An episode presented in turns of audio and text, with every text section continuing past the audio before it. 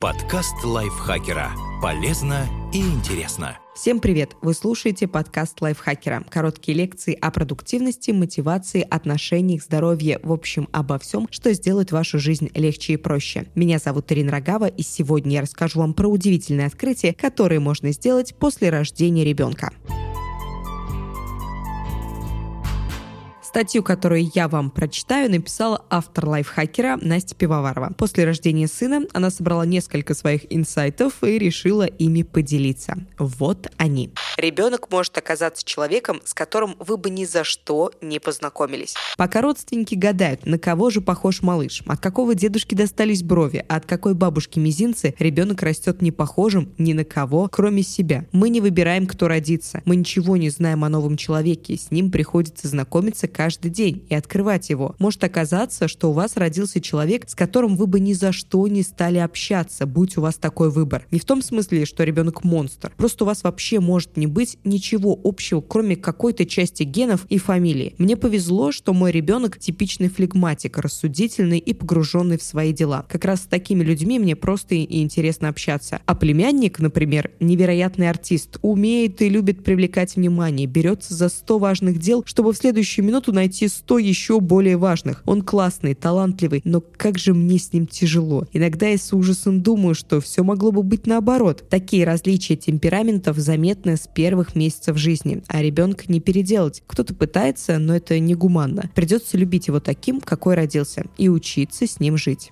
Ваши родители сделали много ошибок. Говорят, только после рождения своего ребенка понимаешь, как тяжело пришлось родителям. Но понимаешь и еще кое-что. Как же часто они ошибались ошибались. Конечно, у родителей не было интернета, одноразовых подгузников, консультантов по грудному вскармливанию и школ раннего развития. Но ведь библиотеки-то у них были. Так почему же, интересно знать, они воспитывали нас так, как воспитывали? Любому образованному современному родителю очевидно, что бабушки и дедушки не правы. Кто-то в мелочах, капали в нос грудное молоко, кормили по часам или заставляли есть. Кто-то проштрафился покрупнее, не поддержали в конфликте с одноклассниками, запрещали проявлять инициативу, лечили капризы ремнем безгрешным не останется никто, потому что все мы люди. Но вы сделаете еще больше ошибок. Первое воодушевление от мысли, что вы знаете о детях больше, чем родители, проходит очень быстро, потому что, как ни старайся, никогда не получится стать идеальным родителем. Невозможно ни разу не повысить голос, ни разу не сорваться, ни разу не забить на то, что должен сделать идеальный родитель. Вы обязательно ошибетесь много раз. Ну и ладно, это не повод себя ненавидеть, правда. Все родители ошибаются, все дети чувствуют чувствуют это на себе, но как-то вырастают. В большинстве случаев все нормально. Это не повод относиться к родительским обязанностям кое-как. Просто не культивируйте образ идеального родителя и не пытайтесь угнаться за ним. Ничего, кроме невроза, не догоните.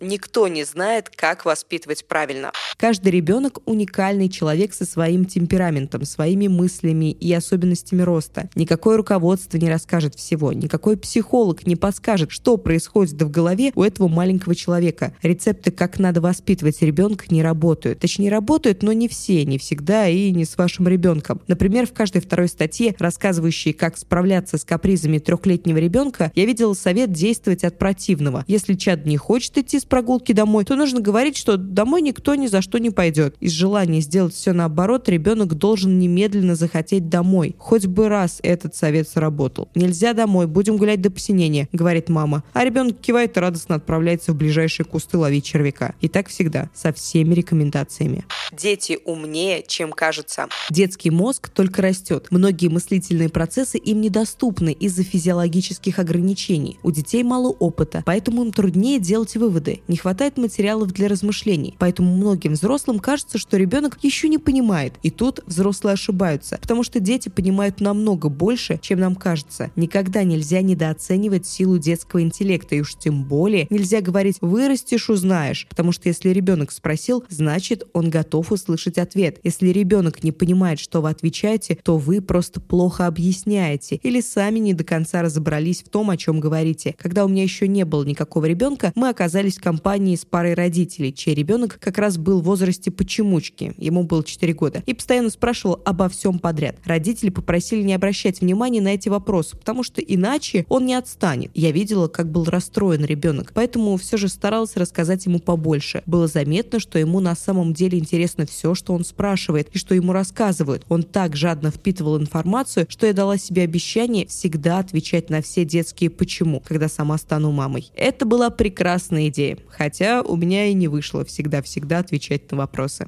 Родители, то есть мы, очень глупые. Когда малыш требует ответа на вечное «почему», он недовольствуется отговоркой, отмазкой или глупым «не знаю». Даже схитрить и ответить как-нибудь заумно, чтобы он ничего не понял, не выйдет. Вечные «почему» будут сыпаться из ребенка, пока ему не станет все-все-все понятно. Приходится постоянно говорить и объяснять все на свете. Почему небо голубое? Что значит спектр? Как так луч распадается? Что такое двойственная природа света и при чем тут вообще большой взрыв? Если не халтурить, то любой разговор о бабочках заканчивается основами теории эволюции и строением клеток, а шум пролетающего самолета открывает беседу об аэродинамике. И обо всем надо рассказывать доступным языком. Это возможно только в одном случае. Вы очень хорошо владеете темой и умеете объяснять на пальцах теорию струн. Тут-то и выясняется, как мало мы на самом деле знаем, как плохо разбираемся в природе вещей и сколько знаний школьной программы вывалилось из памяти. Ради ответов на детские вопросы приходится постоянно советоваться как минимум с Google. Ребенок — это стимул учиться, учиться и еще раз учиться. Это мой лучший экзаменатор сразу по всем предметам в мире. Ни один профессор в университете, никакое любопытство не смогло заставить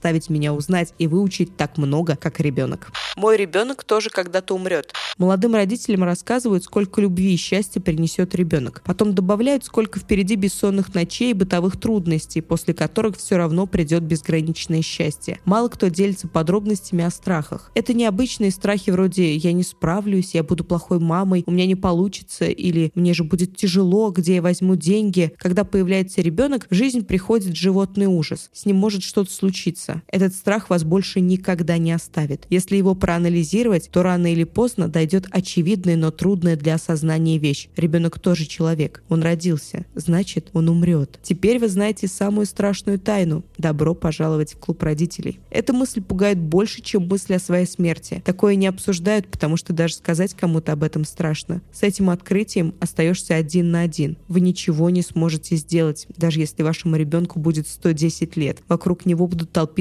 правнуки, когда-то его не станет. Родительские чаты – зло. В теории с ними удобнее. Все эти группы в мессенджерах помогают все знать и получать важную информацию, если вы сможете найти ее среди сотен ненужных сообщений. Скажите всем, срочная информация от ФСБ. Сбежали 12 особо опасных преступников и минируют садики. Как зовут преподавателя физкультуры? Пора уже собирать деньги на выпускной. В октябре не останется ни одного приличного кафе. Это фейк. Завтра собрание в 17.30. Нина Петровна, зачем кафе на выпускной из детского сада? Любите бабушек, любите дедушек. День пожилого человека. У нас что, есть преподаватель физкультуры? а Зевать можно пяткой. Маленькие дети показывают, что значит полностью отдаваться делу. Они по-другому не умеют. Иногда у них стоит поучиться. Я поняла, как может захватить одно занятие, когда увидела новорожденного зевающего сына. Обычно мы зеваем ртом и иногда прикрываем его рукой. Но младенец нескольких дней от роду делал иначе. Он зевал целиком,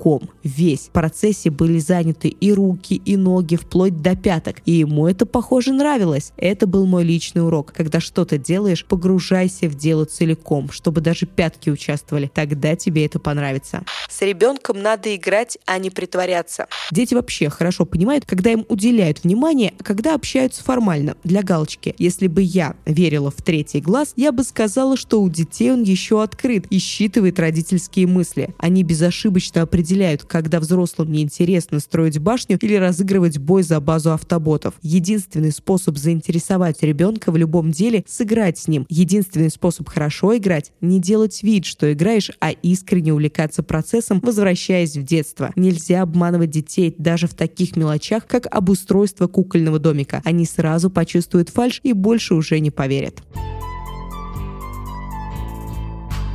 Спасибо большое, что слушали этот выпуск. Надеюсь, он был полезен как уже действующим родителям, так и будущим. Не забывайте ставить лайки и звездочки нашему подкасту, подписываться на него на всех платформах и делиться выпусками со своими друзьями в социальных сетях. Я с вами прощаюсь. До следующего выпуска. Пока-пока. Подкаст лайфхакера. Полезно и интересно.